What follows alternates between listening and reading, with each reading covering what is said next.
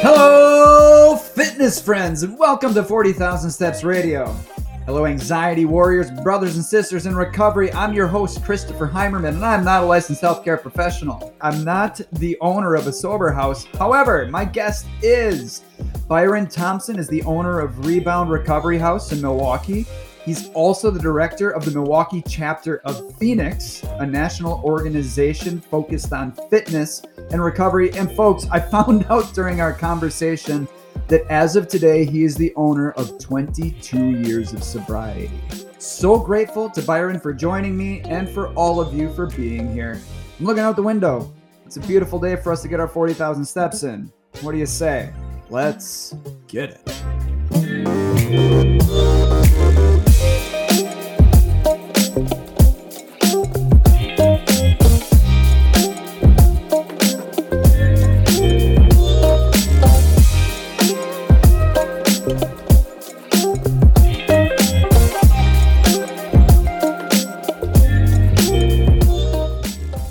Right, gang. So I've brought this up on the podcast a number of times, and I guess there's a reason it bears repeating. When I got sober, I started noticing all of these crazy little things from the universe. Uh, you ever have it where you get a song in your head, and the next song that comes on the radio, it's that song? That happens to me on like a weekly basis. All of these strange coincidences that I've come to interpret as the universe, reminding me that there's something way bigger than me that's guiding all of this, that's stirring this cosmic soup that we're living in.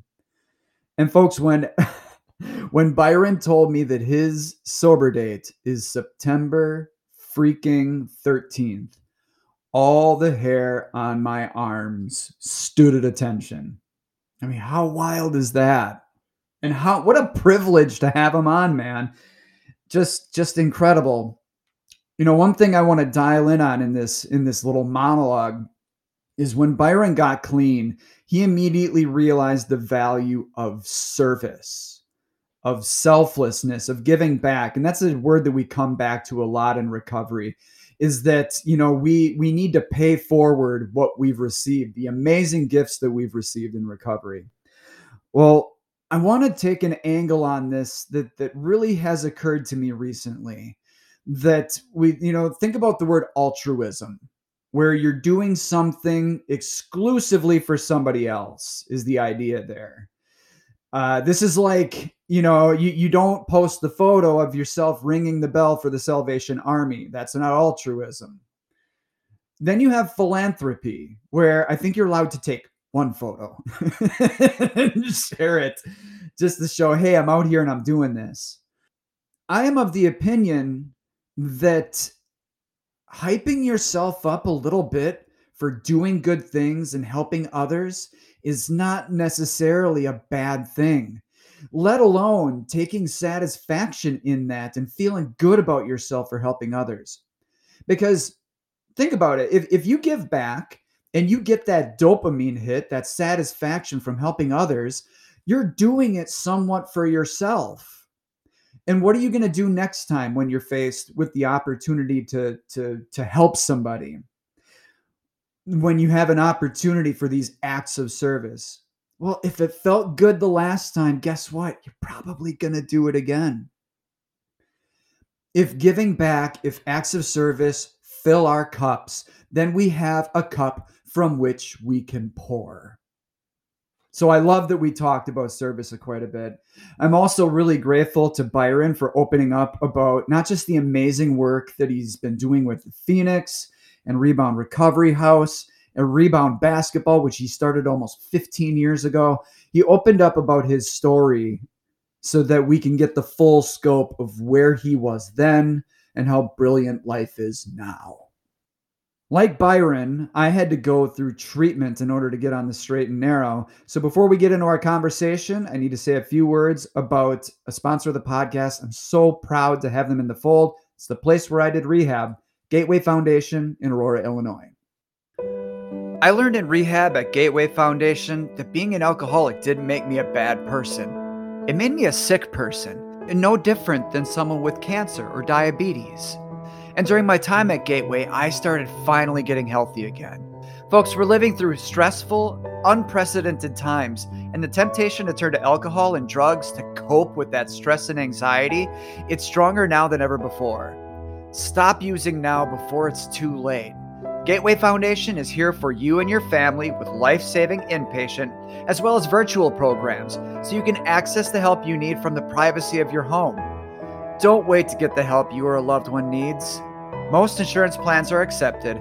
Call Gateway Foundation now at 877 505 HOPE. That's 877 505 4673 to schedule a free confidential consultation, or you can visit gatewayfoundation.org and get the help that you need today.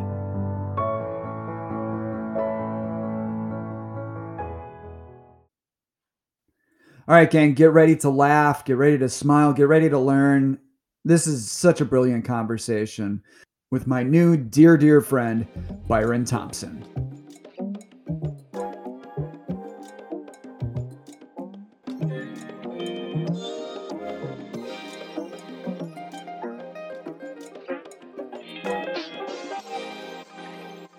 How you doing? Can you hear me? I can. I can hear you wonderfully. I'm just gonna reply to you, but I had a feeling you're already gonna be in here. Okay. Yeah, I was getting a little, you know how it is, a little my my pre-game jitters and everything. this is a safe place, my dude. But I don't know about you, but whether it's an interview or if it's a race or whatever it is, those jitters are we're supposed to feel those. That that means it's working, right? I totally agree. I totally agree. Yeah, big game, anything. Uh, you got to feel that. Uh, that that gets you going. I think. Soberfest, you know, wondering. Yeah. Wondering. oh my! Don't take me back to that nervousness. Is it gonna rain? oh man! I mean, that's the stuff. Is like the stuff you can't control, right? I mean, I'm I'm fine with like when I've put in what I can great, but it's leaving it up to to God, Yahweh, whoever else is going to have to handle it. yes, yes. I got a good friend of mine. Uh, he actually the the guy who performed um, at uh, Soberfest, Bryce, mm-hmm. who's definitely my Zen guy, who's always like Byron whatever it's gonna be, it's gonna be. you know, so much easier said than done. Oh, oh my God! You know, it's almost like I want to strangle him sometimes when he says it. you want to strangle him, but then you're like, shit, he's absolutely yes, right. he's absolutely right. You know.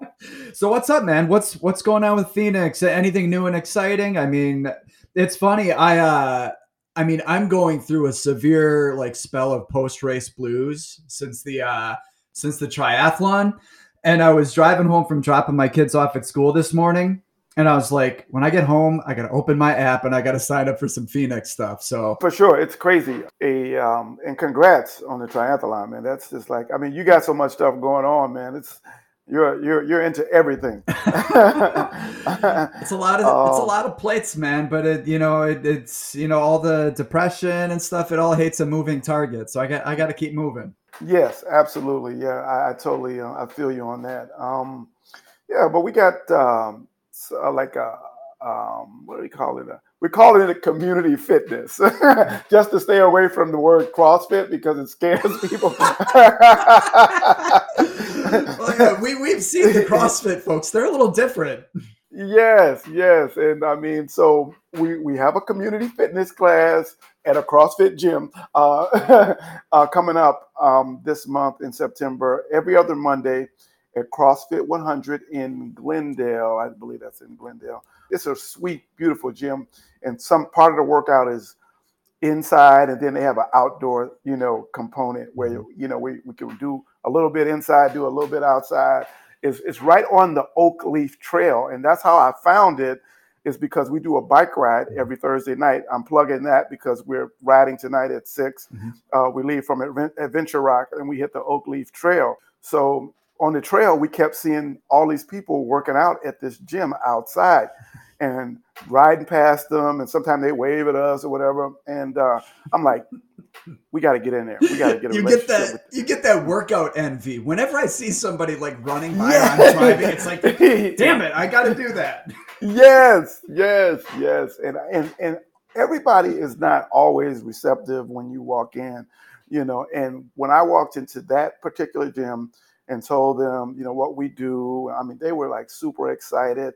A lot of times, um, a gym, you know, these gyms they'll donate time to us. They'll say, hey, for an hour a week, you can come here, but it's going to be at seven o'clock in the morning on a Sunday, or you know, it's going to be at a time when they're super not busy, no chance of being busy, and it hasn't done that well with our CrossFit community fitness uh, thing. Uh, like if, if we're working out, if we have a class on a Friday night, nobody's going to come to that, you Yeah. know. So, Yeah. but uh, and then nobody wants to give you Monday uh, because that's their busiest day. But this group at CrossFit 100 said you guys can have Monday night, seven o'clock, almost like a prime time slot. Wow. And um, so we're going to be doing that. And I think that's a good one for you to join. It's a fun workout, but it's a sweaty, good time. Dude, I mean, I am horrible about strength training. Like I'll Yeah. bike, run, swim, I'll do all this stuff, but my strength training just sucks. So I'm intrigued by that. There's something cool that you're alluding to there as well that and, and I listened to a previous interview with you because I got to do my homework, right? uh-huh. That there's this perception that those of us in recovery have like our secret society, right? Yeah. Where we're kind of tucked away and doing our own thing. I mean, on a Monday evening, I mean, is is this reserved for Phoenix folks, or could just any average person, whoever's there, just kind of join in?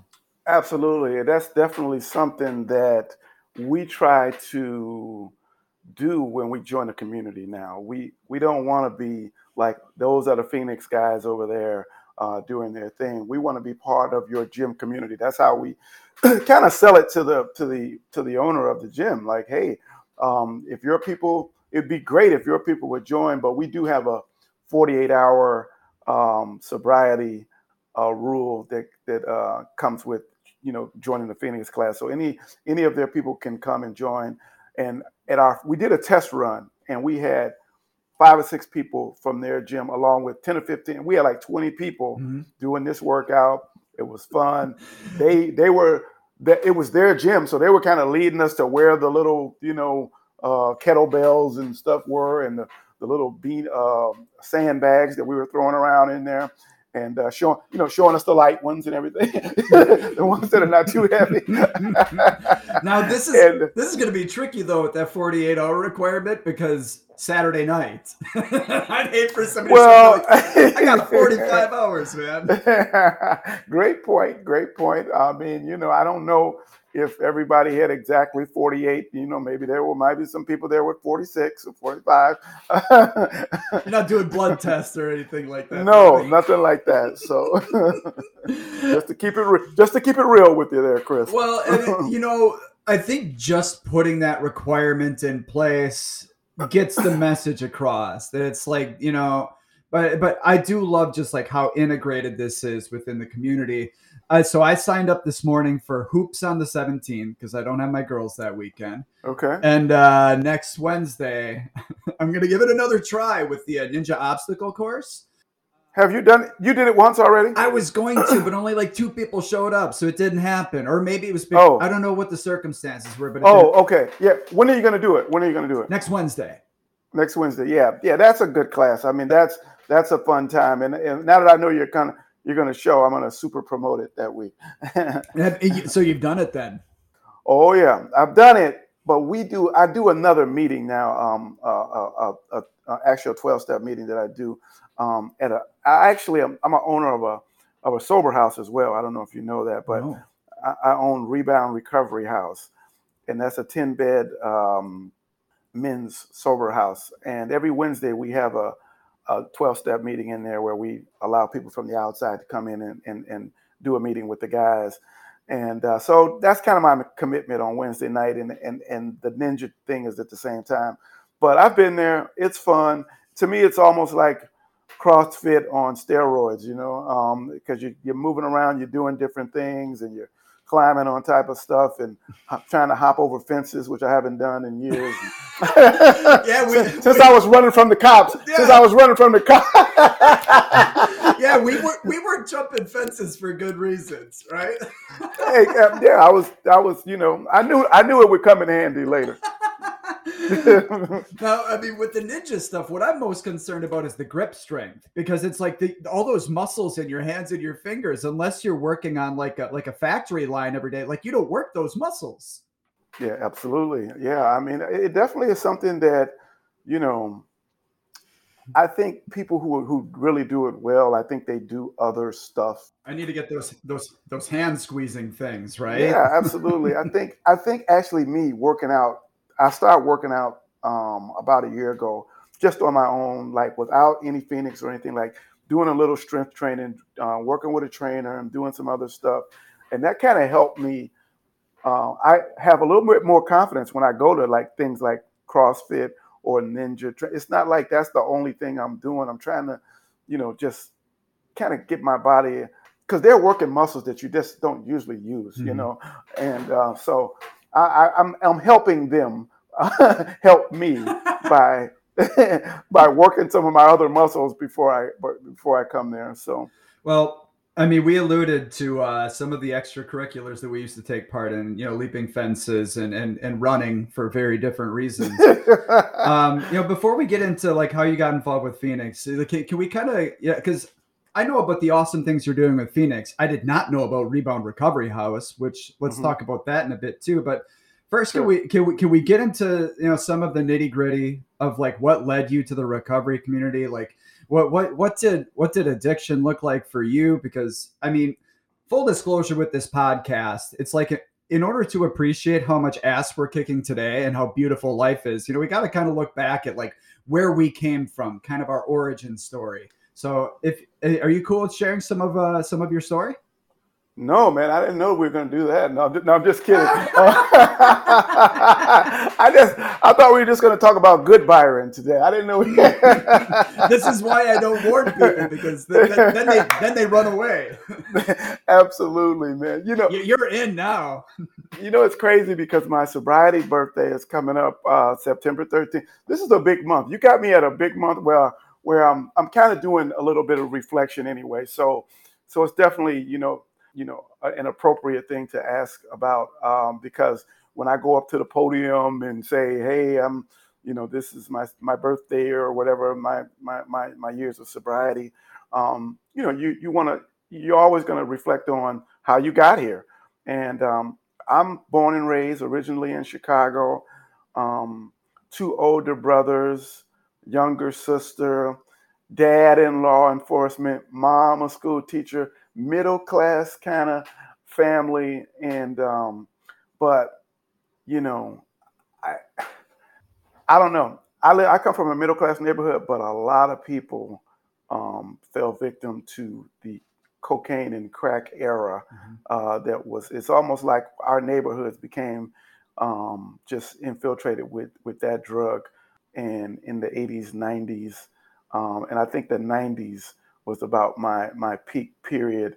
Um, I would say the decade 90 to 2000, man, I was out there, as they say. In, in, in Chicago, they say, he's gone. Mm-hmm. they, would say, they would say, how's Byron doing? And they'll say, he's gone. That means gone. That means he's gone. He's so far gone off on whatever. Um, oh, that's dark.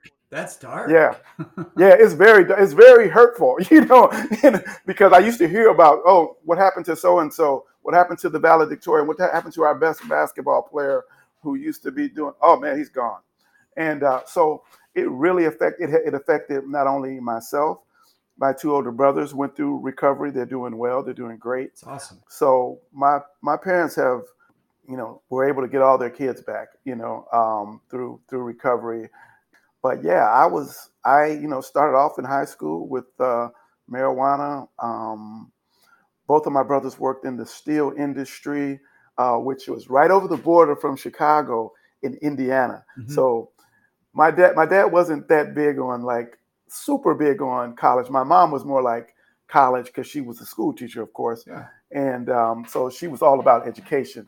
And the reason that we speak well and all that was because my mom laid books and newspapers around for us to read and and stuff like that. So our vocabulary vocabularies were very good. She was just very, you know, influential on the educational side. My dad was like, as soon as you get a high school d- diploma, I got a friend that's going to get you over at the steel mill. So, and you're going to be making good money. You're going to be all right. You're going to be fine. Yeah. And my dad was more about work, the work thing. You know, get a job, find a job, stay on that job, and you're letting you're Does, set. Now wait a second. Doesn't tens of thousands of dollars of student loan debt sound appealing? Come on. you know, absolutely, hey man. And you know, I ended up going my mom's route strictly because you know the steel industry went up. You know what I mean? That that industry closed down. Oh yeah. And and so you know, all of a sudden now I gotta you know think like what I got to do now. I got to go to college, which was not my intention because once my dad told me, and I saw my two brothers um, already, you know, being neighborhood stars because you know I have to say the steel mill was paying good money for for young guys just getting out of high school. They had nice cars. They had plenty of marijuana and uh, anything else that was that was uh, popular at that time. So I kind of um, BS my way through high school, knowing that I was just all I had to do was get that diploma and go into the steel industry like my brothers did. Mm-hmm. But right, of course, Chris, when I got out, that's when the steel mill, all everything shut down. Yeah. And and I didn't have a great grade point average and all that. I didn't know what I was going to do, but I didn't ah. care about high school because I knew I had a job yeah, when I left. Right, right. And then all that gets kind of pulled out from underneath you. Yeah, absolutely. And then by then, by high school, you know, I had, you know, smoking a lot of weed and and um, even uh, with my brothers working in the steel industry, they actually were having like quantities of marijuana inside of our house. Mm-hmm. Um, which was probably not good with my dad working in law enforcement. Um, it's amazing the things we can hide, though. yeah, yeah. And so I was kind of dipping into their stuff and kind of taking it to my little school, to my little friends, and mm. and I was kind of into sales mm-hmm. of uh, of their stuff, and uh, so that was always. You're an entrepreneur. Come on. I'm telling you, Chris. All of these things have led to me, led led me to where I am today. You know, those traits and things like that that, that were used for negative, I always tell people can be used for mm. for good. You know, I, I end up later on, you know, after being in sobriety, getting into sales and collections and stuff like that, where I was able to talk my way into doing positive things, uh, you know, and getting paid for it, uh, using using the same skills that I used to hustle with in high school and, and things like that. So everybody doesn't get the opportunity. Sometimes people, you know, end up, you know, being incarcerated or or dying from overdose. I'm one of the fortunate ones that got a chance to reverse the negative into the positive. Yeah. Um, so that's the kind of opportunities that I try to give, you know, with with sober living and, and all the stuff that I do. I just like if you could just stop for a while and have a place mm-hmm. to stay for a while, mm-hmm. you know, a base of operation, you know, you could possibly, you know, turn things around. And that's that's kind of how I got into sober living and well, stuff like that. But so much of that, like you said, is just getting away from it, having enough time to get away from it and get away from uh get away from that poison so that you can get so you can clear your system so that you can actually experience the benefits of being off of it for long enough to realize oh you know holy shit like there there is a life here for me that yes. feels really good uh, so I similarly didn't have that crash and burn Hollywood story. Mm-hmm. What was your what was your moment like? How did you turn that corner personally? Uh, I hit the bottom. You did. You know, I hit the bottom. Yeah. Um, I uh, I did hit the bottom. Mm-hmm. Uh, I, I I tried recovery three times, mm-hmm. and um, once in Chicago, no, twice in Chicago, and then um, really only once I would say in in Milwaukee. Mm-hmm. And you know, I think the first time, you know, I was I was homeless, and my parents said, "Hey, you can come stay with us, but you got to get into recovery." Mm-hmm. You know, and uh, I'm like, "Well, I'm homeless. I think I will get into recovery." You know, I mean, you know, whatever you say. And, and, mom, you're going to be making dinner for me every day while I'm there. I mean, it was just it was just the best recovery. I mean, I, I got like six months. I was eating salads every day, and and um, you know, and my dad at, at, a certain time of the day, my dad would say, Byron, it's time for you to go out there to that meeting. Let's get out there to that meeting. And I was going, and hey, that was really my first introduction into sobriety, but I totally was only doing it so I could keep that roof of my parents over my head. The- Got a big head. Yeah. I mean, and, uh, the why is everything, right? It's Yeah. it's the intention of of Yeah. of why. No, yeah. So anyway, um, you know, tried again, you know, another time relapsed, having did another geographical change.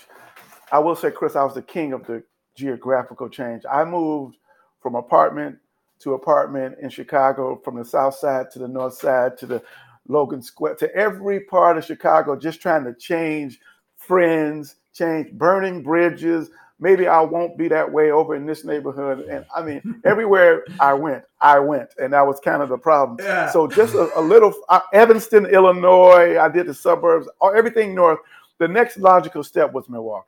you know, the beer capital of the world. I, I thought I would come up here and get sober, and and um, actually, it was in a relationship that kind of got me. You know, I got into a relationship, and that kind of well, um, let's go to Wisconsin, and and uh, I ended up finding alcohol and drugs in Wisconsin as well. Mhm. So um, Who'd have thunk it? yeah, yeah, yeah. and that was probably late '90s, and um, 2000 was my was where I where I hit uh, rock bottom, and uh, I was in my apartment, relationship over, and just when you hit rock bottom, Chris, that's when you start. When you're an extrovert like me who talks like a mile a minute, got a bunch of friends. When I started partying by myself, Mm. because nobody else wanted to party with me because I was too much of a hog or I was stealing or I was I mean I was just everything that I'm not now. Just like can't be trusted. They don't want to see this guy coming down the street. I said, well, you know what? I can figure I can solve all that. I'll just party here by myself. right. right. And that took me to the lowest depths and where I had to call my brother who was already uh, recovery in recovery, more like through church, had a religious kind of conversion kind of thing. And Mhm. and he and his wife came down to that apartment where I was just in a corner weeping, just I can't stop, I can't stop. And Mhm. he came down, and I was about a, I wasn't paying my rent. I was at 523 East Chambers here, uh, right off of Holton Street in uh, Milwaukee, where I live, where I own a house like a like several blocks from there now. And so I still drive down that block, like yeah, 523. That's where I where it all started. yeah. So yeah, he came and said, "Hey Byron, I'm going to pay your rent. Um, I'm not going to give you the money, of course, but uh, I'm going to I'm going to talk to your landlord. I'm going to pay your rent, but you're going to call and you're going to get into some kind of treatment." Yeah. And uh, and that's what I did. And at that time, it uh, the Milwaukee recovery community is amazing Yeah. because they wouldn't let me just go to a meeting or, you know, and just go back to my little uh, empty apartment. I mean, it was always like, hey, let's have a coffee. Let's let's do let's let's help somebody move. Let's do some. And uh, I just kind of jumped in. I, I was ready though. I was ready. I was I was listening. I was I was obedient. I was holding the door open for people. I, I had all these little jobs that didn't pay anything in recovery. Um, and I just gave myself up. I mean, I realized at that point I didn't need another job. I didn't need another nothing. I just needed recovery. That's the only thing I needed. Yeah. So so this is uh September 13th, 2000 then, right? Yeah, yeah, yeah. Uh, here's okay. So a little uh, uh like full disclosure. Uh episodes of the podcast drop on Tuesdays. So I mean so September 13th is when this episode is going out into the ether, you know, for Hey, for the whole world to hear. I think that's amazing. I just want to tell you that. Is I I I mean I started noticing this when I got clean and it was like all of these coincidences and some of them were really profound and amazing and some of them were just really really trivial just little things that like kept reminding me like the universe kept saying like you know there there's something bigger like in charge of all of this. It's been 22 years. Do you continue to see stuff like that? Well, I mean, just for you saying what you're saying about this is dropping, and just the, for the fact that I'm invited to be on this, I'm like honored to be here talking to you. And like, and I, I had a meeting the other day with a funder that helps fund the Phoenix, and you know, like my life is like that dude that was in the corner crying on 523 East Chambers. Man, I, I am continuously amazed at, at, at, at my life and and and inspired of, about what thing what can happen. If if people get the opportunity. That's why I tell people all the time. I tell the guys at the sober house all the time. Look, you know, the sky is the limit. You know, and and I see things like this September 13th. I mean, it almost like my relationship with you. I don't even know you that well. You know what I mean? Like, but I admire people. I mean, I, I friend people on social media based on like, hey, that person's in recovery. He's kind of doing things. Uh, he's he's living his life. I, you know, I just like I'm connected. We're connected. Yeah. And we don't even know it. This is our first, yeah. you know, real conversation. So yes, in a, in, a, in an answer, I, I, make long answers for questions. Yes. You're straight. Um, it's good. It's good. All right, so I want to shift gears here, but first, a few words from some of the sponsors of 40,000 Steps Radio. You know, I'm an anxious person. Well, I'm really worried about my good friend, Mother Earth. And that's why I love BambuWerx. Bamboo Works creates stylish, sustainably made, high quality sports apparel headbands, wristbands, gaiters, beanies, even performance masks. The wristbands, they've got this pocket where you can put your ID or frozen gel packs. BambuWerx does more than athletic apparel. You gotta check out their amazing trucker hat. It's got that rubber enclosure, so if you're like me and you like to flip the cap around, it's not gonna leave that annoying dent in your forehead. BambuWerx sources its product materials in eco-friendly, sustainable manner. This goes beyond the apparel. They're focused on sustainability when it comes to production and their packaging. We're all trying to do our part to take care of the planet, but shouldn't we look good doing it? That's where BambuWerx comes in. Visit bambuwerx.com. That's B A M B U W E R X.com to learn more, or head to 40,000steps.com to check out BambuWerx' exclusive line of 40,000 Steps gear. BambuWerx, skin friendly, earth safe. It's apparel for today's active lifestyle.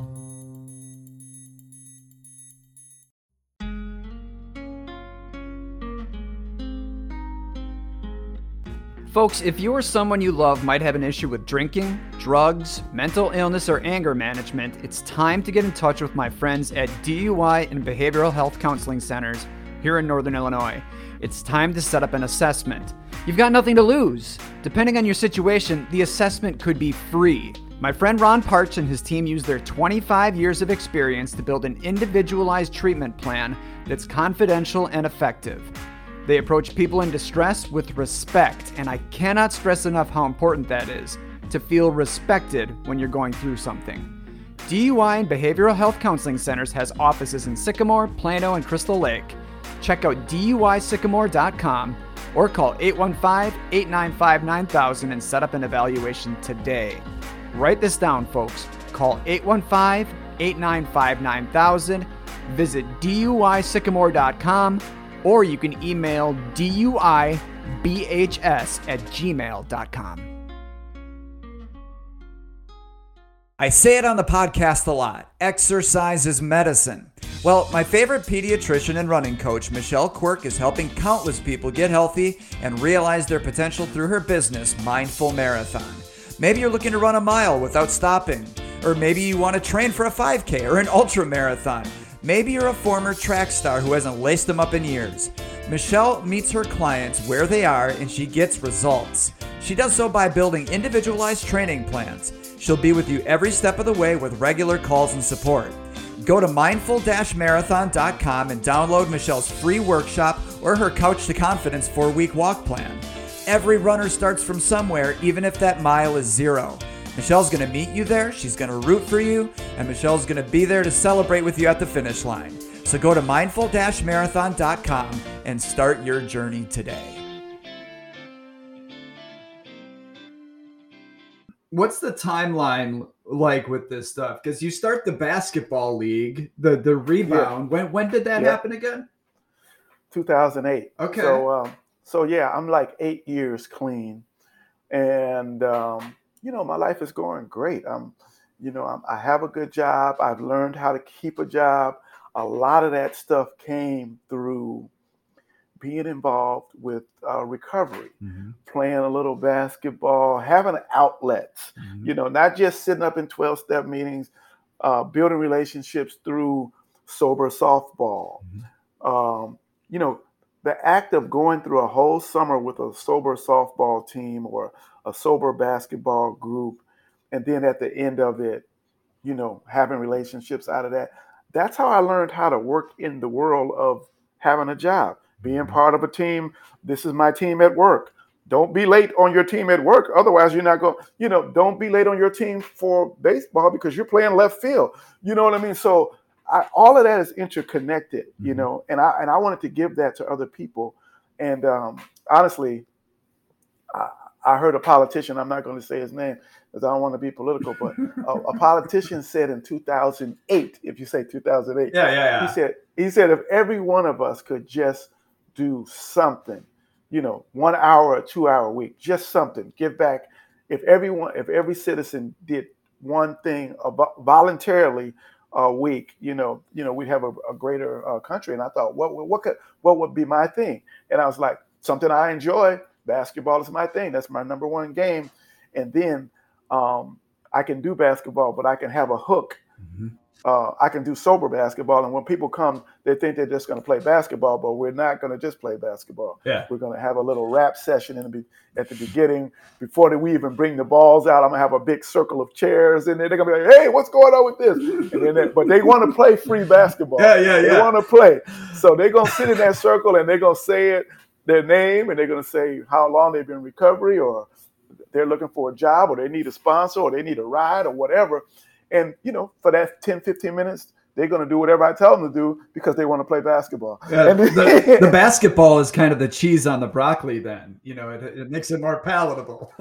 Absolutely. And uh, so I did that. And then um, that, that kind of grew with the, um, actually, I'm going to be honest with you. It used to be like three people in the gym, four or five of us. And then all of a sudden, the explosion of um, the opioid epidemic and the sober housing and all that stuff Next thing you know, the gym is packed with all these young kids uh, that heard about the basketball thing. So yeah, that started in 2008 and ran all the way until I started meeting some people from the Phoenix in 2018, and I started thinking like, man, they they're kind of doing the same thing that I'm doing, mm-hmm. but they're doing it on a national level. More variety too, right? Yeah, more variety, but they want kind of what we do as well. They they want to expand to other they're in Colorado and and and they're doing mountain climbing and they're doing, but they want to reach more people in cities and they they're thinking about branching out and and so I think in order to do that, other cities are, they don't have mountains, so we do a lot of team sports in the Midwest, and they thought it would be a good idea to bring team sport type of thing into their fold. And I thought I want to grow what I'm doing, but I don't want to I don't want to start my own nonprofit because I don't want to get away from what I actually do. I don't want to, you know, be out fundraising and doing, you know, human resources and, and having a board and all that stuff. I just want to bring people in and play basketball and and and, and talk to people. Yeah, um, you want to do what you want to do what you do well. Yeah. So being able to tap into their infrastructure and do what you do, connecting with people, just make, yeah, yeah, yeah, yeah. Absolutely. Let them do the human resources and and uh, and, and all that other stuff. And, you know, but they helped me grow in, in, a, in a lot of different areas by, by joining them. And they have great vision and they give us a lot of freedom and um, just give us a much bigger platform, mm-hmm. Chris, to do what we do. So it's, it's just awesome uh, to, to be able to have Rebound go up under the Phoenix uh, umbrella has been amazing. That's awesome. So I mean, people can you know go to the website on their laptop or computer or whatever, but they can just download the app and just search for for nearby events. I mean, we were talking about some of them earlier, but there's there's yoga, there's cardio kickboxing. I mean, it's it's a lot of different stuff. Like you said, there's there's the group bike ride too. Uh, so where does uh, Rebound Recovery House come into play here? How does that come to be? Because that's a that's an undertaking. Yeah, it's an undertaking. it's, it's an undertaking. Um, uh, it is. It is. It is. Well, I have to say this. One of my other hobbies uh, that I developed and you know skills that I developed was I got into banking. So all the time that I was doing rebound, I was working at the bank. I was working at uh, Chase Bank. So I was doing rebound. That was just something I did for free on mm-hmm. Tuesday night. Yeah. That was my give back to the world. I had to have a full time job to support myself. So I was working in banking, and uh, you know I started learning about finance a little bit and learning that if I build up my credit, I could actually not have to rent from people and I could own my own house. So I end up um, buying, getting into housing and and and being becoming a landlord. And uh, I had like bought like four houses, and I you know it was actually kind of a thing. There was some of the other guys that were also in recovery um, that I was hanging out with.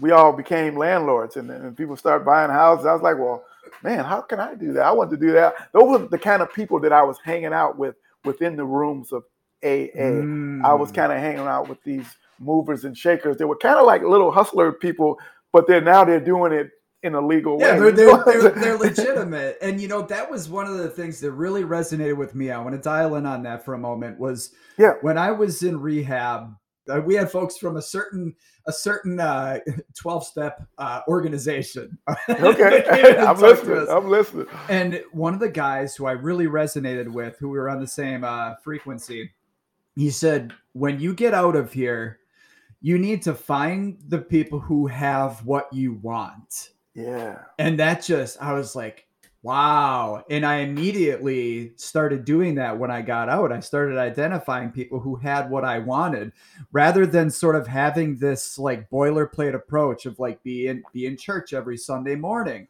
you know do the you know do these steps it was like no it, like recovery is so individualized so you see and i know that at this point you know you're 18 19 years into recovery but you're still mm-hmm. practicing that where it's like you're always looking for these guys are into real estate like yeah. i want some of that.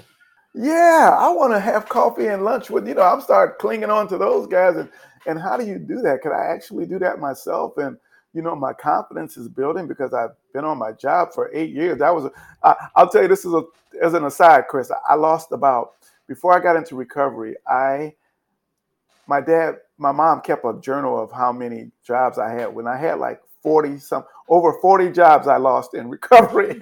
she she used to recite it like at Christmas time. And Byron and she would bring out the list and recite all of so so when I got it in recovery, I said, you know, I don't care if the job pays three dollars an hour or four dollars an hour. I don't care. I'm gonna keep this job for how I'm not if somebody offers me six dollars and I'm making five dollars, I'm not going to leave. I'm going to build up a background, mm-hmm. you know, because I, everything was too much hopping around. Mm-hmm. I had no stability, so that's what I I did. I ended up staying at that bank for 11 years, and for for 11 years, my dad would ask me every time I saw him. You're still at the bank?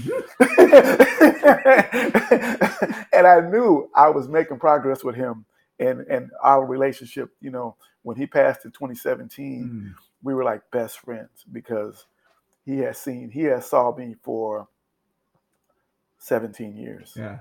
Um, clean. Yeah. So he saw the other side, all of it, and he told me he was proud of me. And so that that's huge. I'm sorry I'm sorry to hear you lost your dad, but I assume you still see him everywhere, right? Man, I hear him. I hear him. He was one of those sayings type guys, you know. and they weren't all good. I can't say them on the on the on the cast. oh, oh yeah, and Chris, another thing he can remember like certain things you did when you weren't in recovery. Mm-hmm. So when you mm-hmm. get that big head and you're walking around with 17 years or 15 years, he'll bring out the time that you did blah blah blah. You know? It's good to stay humble. It's good to stay humble. Man, he'll bring you right back to, to, to humility. So um, I love how we're meandering around the uh, and this is how these conversations always go. We're taking off yeah. ramps, we're getting back on the interstate. Yeah, let's get back on. So rebound recovery house, you get into real estate. Oh yeah, yeah, yeah, yeah.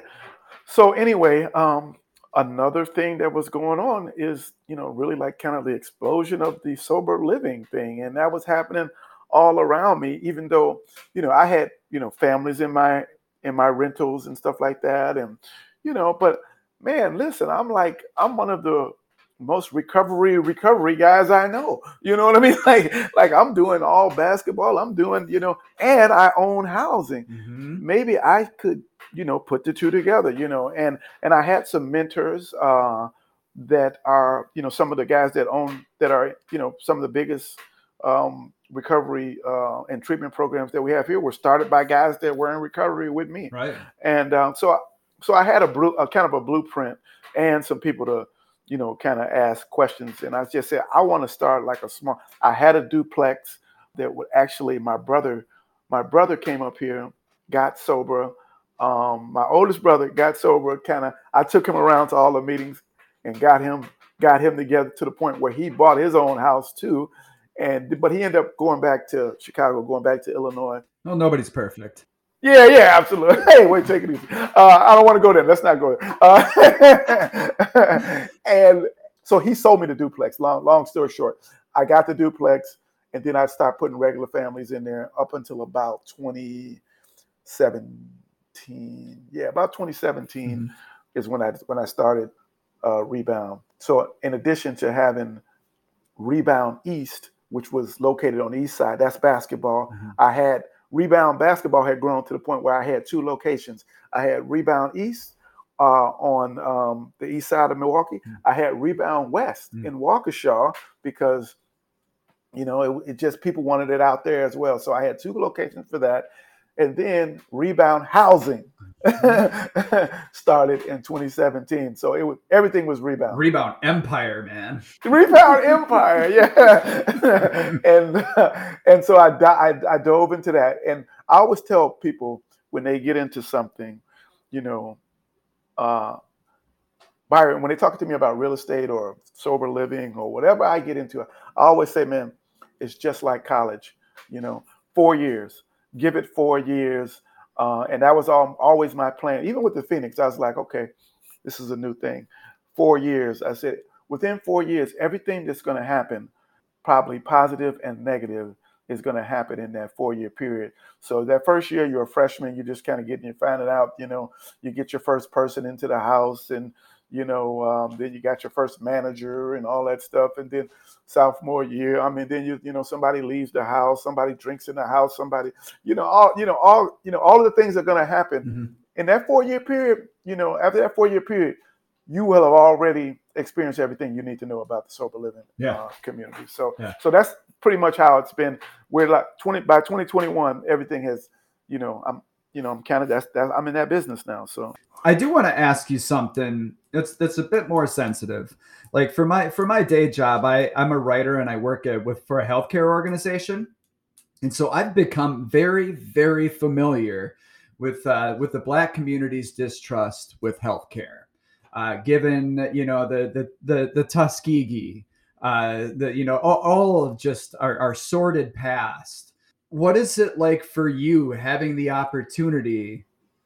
to help in those marginalized communities where mental health is such an issue, addiction is such an issue.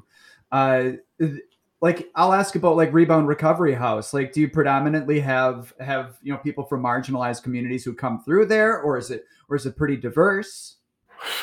I, I, I- I and I know this is a loaded topic.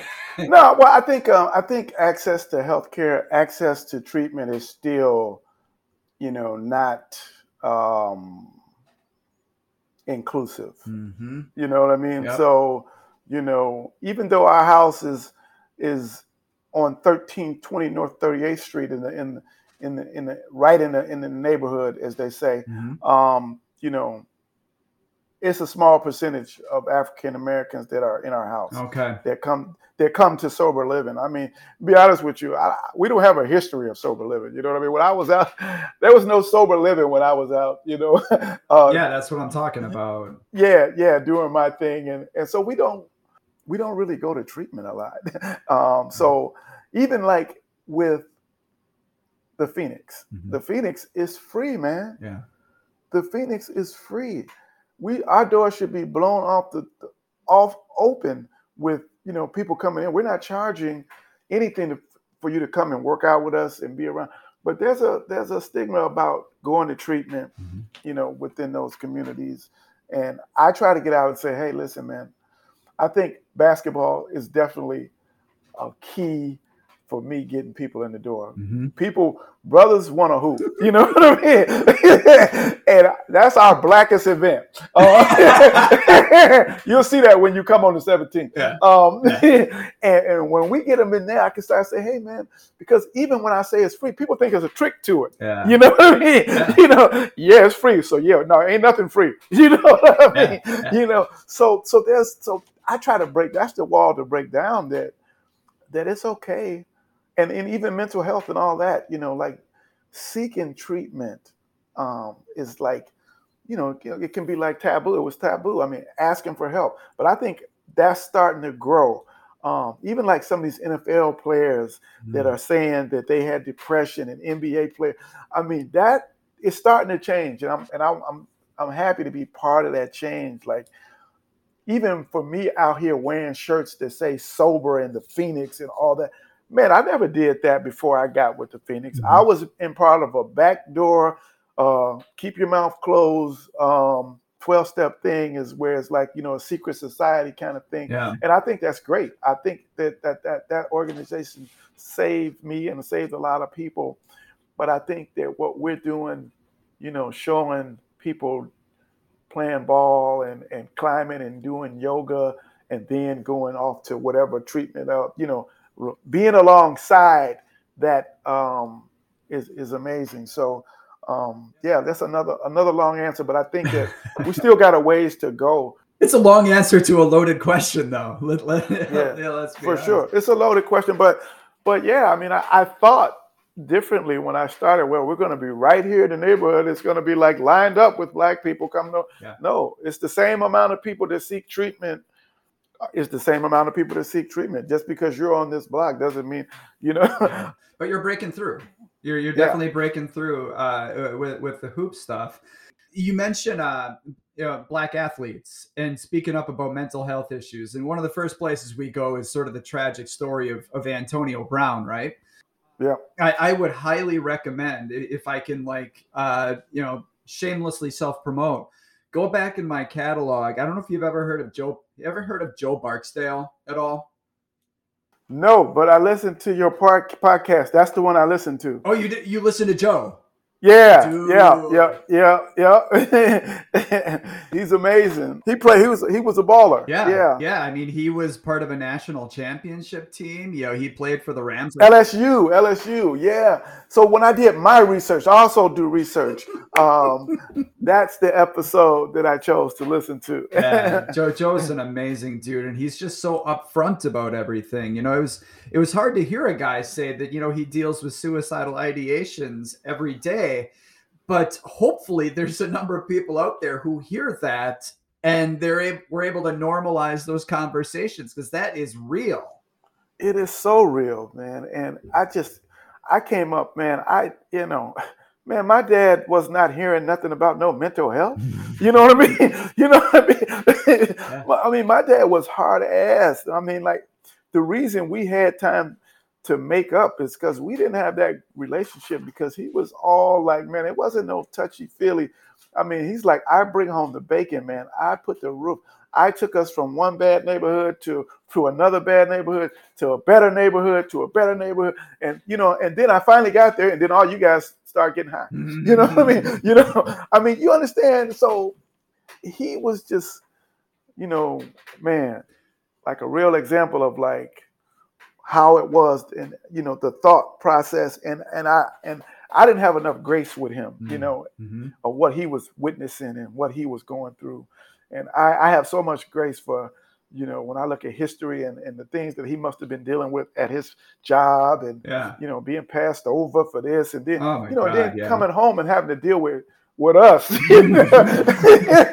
man, you know, I understand why, man, you know, you know, putting a roof over somebody's head and and feed them, man, was enough, man. Like I ain't got time to like walk you through this other, you know, you're you're, you're having some emotional issues and all that. And I, I was, man. Yeah. I was having some, you know, I was seeking, you know, I just needed more and and he just didn't have that time for that. And I don't blame him. Did you kind of see it down the home stretch of his life though that that he was able to to kind of, you know, face some of that stuff? Did you did you ever see that? I think so, absolutely, because he actually retired and he was actually retired for 20 years. So he became a much different individual when he wasn't going into that environment Right. every day. And I think about it, he was in law enforcement. He was working with people in the in the in the prison system and all that stuff. So he was bringing a lot of that home. And I didn't. So man, when he didn't have to bring that stuff home, he was man. Like I said, we became best friends. We laughed like we just. He would just make jokes about me, man. We would just laugh until we were crying because, you know, he got to enjoy like things that he was he he he he, softened up uh, when he got out of there, and um, and I realized, you know, uh, a different person, you know, and and and you know, I just was I was immature. I, I needed more, and I, I didn't, you know, I wasn't very gracious uh, to his not being there um, during that time, Yeah. during those times. Yeah. Oh, ultimately though, those those last years, man. Solid. How incredible. Yeah. It was incredible. Yeah. It was incredible. I mean, he. I, I'll be. I'll, I'll tell you this little. Like he came to my graduation from Marquette after I had went to like six colleges over my addiction years or whatever. Yeah. I finally went back got my degree from Marquette, and I just remember him leaving my condo that I owned with my diploma, and him just driving off back to Chicago Mhm. and him and the the way he looked at me is like, yeah, you really you do, you're doing it now, man. And uh, so yeah, that was I was I get emotional thinking about that. Yeah, yeah, no doubt. I mean, th- you mentioned it before this incredibly vibrant recovery community in Milwaukee. What do you think is behind that? Like, I, I went to school in Milwaukee. We kind of bounced around the Midwest. My last gi- my last gig was in DeKalb, Illinois. So we just recently moved back up here, and I just immediately like plugged in, and I was amazed that like one thing I love about Milwaukee that I tell people is I love that it's a city that has a bit of a chip on its shoulder. There's a little bit of edge to Milwaukee, right? But what do you think is behind this this vibrant, uh, welcoming recovery community that we've got? You know what I think it is? I think it is. There's so much alcoholism here Mm, that it touches everybody. You know that when I'm looking at the news, I've looked at the news and I've seen the judge, the attorney, and the dude who did the crime all on the same, and I know them from 12 step. yeah, you know what I'm saying? you know what I'm saying? Yeah. So so I see people that are in recovery that are on TV, that are doing, you know, that are doing great things in the community, that are giving back. yeah, So it's not a dead end. If this guy is still coming to recovery mhm, at 30 years and he's a judge, he's a physician, he's a that gives me hope that I can do, you know, I can at least do, you know, you know, I can do, I can be part of this. And um, and that's what I, I fell into, you know, um, a group where it was a bunch of old timers and and uh and they were still coming to I couldn't understand, like they had everything that I wanted, and they were still giving back and re- coming to recovery. I was just like, why? You know, you got a Range Rover, man. Why are you here? And so those were my those were my mentors. mhm, Those were my mentors. Those are, are why I do what I do because you don't just get it and go. yeah, You give it back. Yeah. Well, and you know, you mentioned earlier about how um, the, rebound basketball league really blew up alongside the the opioid crisis that began around then. So there's this unfortunate, you know, just with your answer now, but there's so much, you know, alcohol and drug use around here. So yeah, there's a bigger and more vibrant community. I suppose we really need to cling to that, that as these problems arise, that we are seeing the interventions and the groups coming together to rally around it. Like I, I really choose to sort of grab onto that energy and really, you know, just be grateful for the fact that for every problem that's arising, there's solutions that we're seeing as well. You know, this kind of brings us back to full circle. Like you're talking about service. Like I just, I just love how from like the moment that from, from September 13th, 2000, you found yourself holding doors for people and doing little things to help people out. I think that's amazing, and that's that's the big thing I'm going to take away from this conversation. we also talked about nerves and and pregame jitters off the top. Yeah, like like I confessed last night, I was just like every time I do a podcast interview, I go to bed yeah. the night before and I'm just like, oh my God, what am I going to ask this person? How's the conversation go? I had a fucking phenomenal time talking with you. I hope you had a good time too.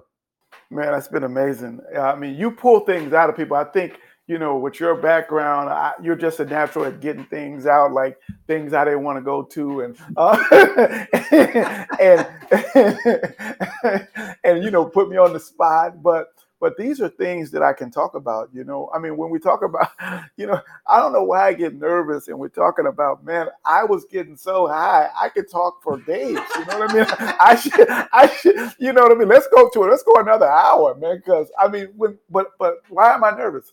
You know, I don't know. I think because of, you know, you always got to tell the truth, yeah. and you got to talk about yourself, and um, and I think that I that was foreign to me when I was in my active, you know, you're putting on so many faces and you're putting on so many um, acts. Like that's why I say I was moving around because I on on 76th Street I was one dude. Mm-hmm. When I got up on the north side, I was another dude. you know, you know what I mean. I, I was like eight dudes, you know, in in in, in one person, and um, so to have to come with the real, mm. uh, as uh, one of my uh, dudes in the program, Terrence, I to come with the butt the butt naked truth. You know what I mean? It's sometimes yeah, yeah, yeah I mean, it, it, makes me nervous. It makes me nervous. Yeah, well, it's, it's been. I mean, we we have a long history. It's been long ingrained in us. You know, to to to, to maybe share a little bit, or to share some, or to, to you know to kind of spin it. You know, so that uh, so that it's a little bit more palatable. But yeah, man, I, I appreciate I appreciate you opening up. This has been glorious, and I can't imagine the number of people it's going to help. It's just it, it just feels appropriate to wrap this up and man, happy happy 22 year sober anniversary. That's fucking tremendous. I appreciate you, Chris. Thank you for having me. Thanks for uh, everything that you're doing, and um, I look for you know future collaborations and and just hanging out. And uh, yeah, thanks thanks for having me on your platform. Yeah, Hoops September 6th, 17th. If I don't see you before then, I'll I'll, I'll see you. At, I'll see you at Hoops. Absolutely. Thanks again. All right, take care, brother.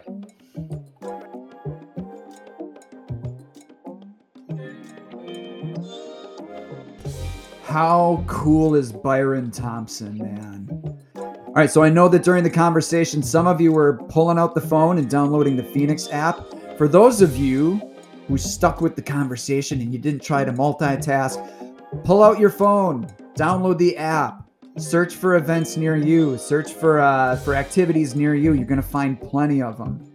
Next up, we're going to have on the author of Mindful Mixology, Derek Brown, a celebrated bar owner and mixologist who got sober during the pandemic. I hope you share the podcast. I hope you write a review.